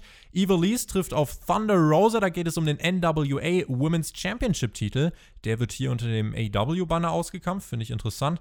Äh, ausgekämpft, ist interessant. Außerdem haben wir Chris Jericho und Jake Hager gegen die Private Party. Der Demo-God will in den Rankings klettern. Und wir haben MJF in Action sowie den Hangman, der auf Frankie Kazarian treffen wird. Das ist das Lineup für die kommende Woche. Und dann sagten uns die Kommentatoren noch, Leute, wir wissen auch ehrlicherweise nicht wegen der NBA, ob wir nächste Woche am Mittwoch oder am Donnerstag laufen werden. Ist eine ehrliche Ansage, Alex, aber sie ist nicht ideal. Ist nicht ideal, aber ist das Beste, was man in der Situation machen kann. Also da gibt es keine perfekte Lösung und ich finde, Ehrlichkeit ist dann der beste Kommunikationsweg. Ich fand es sehr, sehr interessant, dass die Matchgrafik zu Thunder Rosa gegen Evilise unterging. Also da war wieder, das hatten wir schon ein paar Mal, die Absprache nicht so gut. Falsche Reihenfolge, Genau, ja, ja. von dem Grafikerteam und den Kommentatoren. Da sollten sie sich vorher echt genau überlegen, in welcher Reihenfolge werden die Matches präsentiert. Weil Jim Ross hatte uns schon gesagt, verbal, dass es dieses Match gibt. Dann kam die Grafik, dann haben die Leute im Production Truck gemerkt, oh Moment, die Kommentatoren haben nichts mehr dazu zu sagen und haben nach eineinhalb Sekunden die Matchgrafik wieder weggehauen, weil das fand ich durchaus, also das kann man bewerben und sollte man bewerben und das ist auch was Besonderes, also dass der NWA Damentitel da jetzt bei Dynamite auf dem Spiel steht und dass offensichtlich diese Kooperation mit der anderen Liga, mit NWA weitergeht, ist nicht selbstverständlich, ist besonders und ist etwas, wo ich persönlich mich nächste Woche am meisten drauf freue. Es ist die Frage, wann wird AEW nächste Woche laufen? Ich kann dir sagen, es ist keine Frage, dass ich nächste Woche nicht da sein werde. Du wirst diese Review nächste Woche nicht mit mir aufnehmen. Lasst oh, euch überraschen. No. Und die danach auch nicht, Alex. Ich, einfach, ich bin einfach mal weg zwei Wochen. Einfach oh, mal zwei Wochen. No. Kein Team TJT. Muss. TJT. TJT. Aber ich glaube, du wirst das äh, schaffen. Wir haben dich ja also bist mittlerweile, stehst auf eigenen Podcast-Beinen und insofern wirst du das ganz fantastisch machen, mit wem auch immer du dann aufnehmen wirst. Main Event. TNT Championship-Titel. Das letzte, was wir bei dieser Show besprechen wollen. Es gab ja auch tatsächlich eine Diskussion, ob diese Ansetzung denn äh, okay ist, weil äh, Dustin hätte sich das doch gar nicht verdient und hat ja Brody Lee nicht mal gepinnt. Äh, ich bin der ganz klaren Meinung, äh, keiner sollte Brody Lee pinnen und Dustins Promo nach All Out war richtig gut. Und Leute, also ist doch eine logische Ansetzung, Alex. Also ich finde, äh, das hier als Main Event zu bringen nach dem Pay-Per-View absolut legitim, wenn der Titel schon beim Pay-Per-View nicht auf dem Spiel stand. Yes, ich habe da gar nichts dran zu meckern. Im Gegenteil, ich hatte es genauso predicted und ich hatte gesagt im Vorab, dass es das Schlauste wäre, dieses Eight-Man-Tag-Team-Match zu beenden durch einen Babyface-Sieg und der, der den Pinfall holt, kriegt ein Titelmatch. Bada boom. Während der Introduction gab es direkt die Attacke von Dustin Rhodes, der verdammt motiviert war, aber Brody Lee rastete aus, nahm einen Bump auf den Tisch. Mr. Brody Lee, I am the table. Äh, Excalibur machte Matthew von Botchamania glücklich. Äh, Brawl außerhalb des Rings zwischen Lee und Dustin. John Silver, der den Titel in den Händen halten durfte, wurde auch weggetreten und dann ging es im Ring offiziell los. TV Time remaining, one fall. Es gab diese 20 Schläge in der Ringecke von Dustin gegen Brody, einfach um diese Intensität nochmal zu unterstreichen. Er will sich rächen für das, was Lee seinem Bruder angetan hat hat. Crossroads auch von Dustin reichte nicht zum Siegen. Hurricane Run hatte auch gezeigt, sogar einen Piledriver brachte er durch gegen diesen großen Mann Brody Lee. Schaukelte sich richtig hoch, es gab ein Slugfest, drei Minuten vor Ende der TV-Ausstrahlung. Wieder Nearfall für Dustin Excalibur. Auch hier wirklich einen tollen Job gemacht im Main Event.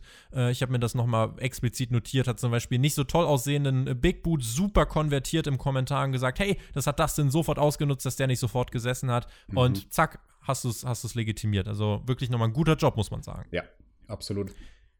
Es gab dann zwei Thrust Kicks, den Discus Lariat und den Sieg für Mr. Brody Lee im Main Event. Äh, wirklich kurz auch vor Sendeschluss, muss man sagen. Und ähm, ja, danach kam die Dark Order nach draußen, um zu feiern. Äh, mit Cutie Marshall, der noch in den Ring geworfen wurde, Dustins Partner. Und dann sah Brody Lee Cold Cabana und wurde richtig sauer, hat Cold Cabana geschubst und hat gesagt: Leute, Alter, was machst du hier? Verschwinde einfach, ich will dich nicht sehen. Äh, was erlaubt er sich? Was erlaube Cabana? Und äh, dann hat er, ja, gefeiert, während Evil Uno sich mit Cold Cabana wieder unterhalten hat und ihn Backstage genommen hat. Das ist das Ende dieser Show. Die Dark Order steht oben äh, wenn gleich das mit Cold Cabana nicht ganz so harmonisch ist. Aber das ein, wie ich fand, cooles Ende zu Dynamite. Ja, wenn Cold Cabana da jetzt erstmal vertrieben wird von dem Exalted One und nicht mehr mitspielen darf, dann sollte ich mir vielleicht nächste Woche für den Podcast Cold Cabana holen, meinst du nicht? Vielleicht, ja, wenn du ihn kriegst, frag doch mal. Dann kannst du mit Colt Cabana über Dynamite sprechen. Schauen wir mal. Ansonsten hole ich mir einen anderen Wrestler. Irgendwen finde ich da schon. Nein, ich fand mhm. dieses Match sehr, sehr schön gemacht und die Comeback-Phase auch sehr, sehr stark von Dustin. Ich musste schmunzeln bei seinem Bulldog. Da hat Brody Lee ein bisschen so ein Kane-Selling gemacht und ist halt nicht ansatzweise mit seinem Gesicht auf der Ringmatte gelandet. Aber egal. Danach gab es einen sehr, sehr coolen Power Slam. Den kennen wir ja schon vom Dustin, aber den hat er jetzt ein bisschen abgewandelt, weil normalerweise kommt bei diesem Snap Power Ja der Gegner auf ihn zugerannt. Diesmal hat er es anders gemacht, dass er selbst auf den Gegner zurennt und sozusagen unter ihn rennt mit der Hebelwirkung, um den Power Slam zu machen. Das fand ich sehr, sehr nice. Das soll er gerne öfter machen. Auch danach wieder diese, diese neumodernen, spektakuläreren Aktionen, die Dustin früher nicht im Repertoire hatte und heutzutage eben schon. Vom Second Rope die Hurricane Rana, danach den Yoshi Tonic, aber alles nur für den Nearfall und dann ja Finish, das einzig Richtige, sowohl vom Booking als auch von der Aktion. Discus Lariat, wie auch schon gegen Dustins Bruder Cody. Man bringt die Aktion weiter over als absolut legitimen Finisher und ich habe an diesem Main Event absolut gar nichts zu meckern. Also dafür, dass diese Ansetzung der Main Event war, es war auch das richtige Match im Main Event, ist ja, ja. immerhin ein Titelmatch, ähm, perfekt. Also da hast du wirklich gemerkt, die beiden Jungs, die, die wissen, was sie da tun. Das sind beides Veteranen. Dustin braucht man keinem sagen, seit 32 Jahren, seit fünf Dekaden im Wrestling. Gut der einfach ist. Das ist so unverschämt. Der ist so alt und so gut. Und er wird halt besser und versteht ja. die kleinen Nuancen besser und besser. Und auch sowas zum ja. Beispiel, kleines Detail, aber das war im Picture in Picture. Es ist für ihn neu, dass es Konstellationen gibt bei so einer Fernsehsendung wie jetzt Dynamite, dass sein Entrance sozusagen während dem Picture in Picture stattfindet. Und er muss ja dann irgendwie eine Minute oder eineinhalb Minuten Zeit füllen und irgendwas machen. Und dann hat er gemerkt, okay, damit das Publikum nicht total abflacht, das Live-Publikum, schnappe ich mir spontan das Mikrofon und feuer noch mal die Crowd an und sage denen, hey, in 30 Sekunden sind wir zurück aus der Werbung, dann müsst ihr doch mal richtig Krach, Krach machen und laut werden. Und so diese ja. kleinen Details. Also ich sage jetzt nicht, das war ein Fünf-Sterne-Match, aber ich sage, als Nein. das, was es war, hätte es nicht besser sein können guter TV-Main-Event, der zur Story passt. Ja. Punkt. Und deswegen äh, auch für diese Dynamite-Ausgabe ein guter Abschluss für eine, wie ich fand, gute Dynamite-Ausgabe, der Abschluss. Wir haben gefragt, wackelt AEW? Ich finde, mit dieser Ausgabe hat man äh, zu alter Stärke zurückgefunden. Das war jetzt keine absolute Killer-Ausgabe, aber es hat genau das gemacht, was es nach dem Pay-Per-View machen sollte.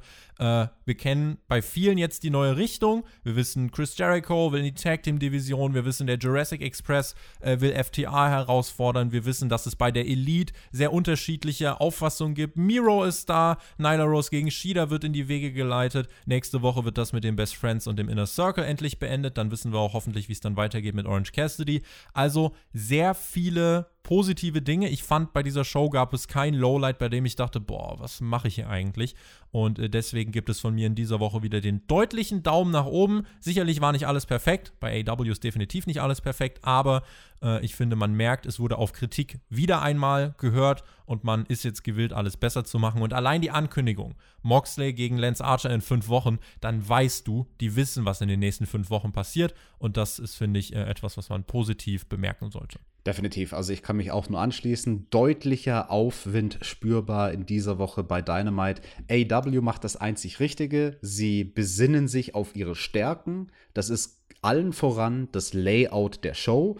Und das war teilweise auch manchmal ein bisschen wackelig in den letzten Wochen oder im letzten Monat, aber jetzt hat man wirklich vom Layout die perfekte Show gehabt. Da habe ich gar nichts zu meckern. Also die Reihenfolge der Segmente meine ich damit, die hätte nicht besser sein können. Das war ideal gelöst. Nichts wird verwaltet, alle Storylines werden vorangetrieben. Manche Handlungsstränge beginnen, andere Handlungsstränge, wie zum Beispiel bei den Best Friends gegen Santana und Ortiz, sind kurz davor zu kulminieren. Und das hat sich einfach gut angefühlt. Also die ganze Show echt mehr als gut. Jetzt nicht die beste Dynamite-Ausgabe aller Zeiten, aber genau das, was ich von AW sehen möchte. Und damit machen wir den Deckel drauf. Vielen lieben Dank an alle Zuhörer. Wir sind gespannt auf eure Meinungen, auf euer Feedback. Äh, wie gesagt, auf unserer Website könnt ihr abstimmen. Und äh, ja, damit schicken wir euch nach Hause. Ich wünsche euch eine schöne Restwoche. Und ähm, Mädels, genießt Wrestling. Macht's gut. Auf Wiedersehen. Tschüss. Oh mein Gott, lieber Tobi, jetzt haben wir knallhart überzogen, deswegen muss ich meine Schlussworte ganz kurz machen. Ich freue mich, nächste Woche wieder mit euch zu reden über AW Dynamite. Mal gucken, wen ich zu Gast haben werde. Ich weiß nicht wann, vielleicht am Donnerstag, vielleicht am Freitag. Tschüss, bis dann.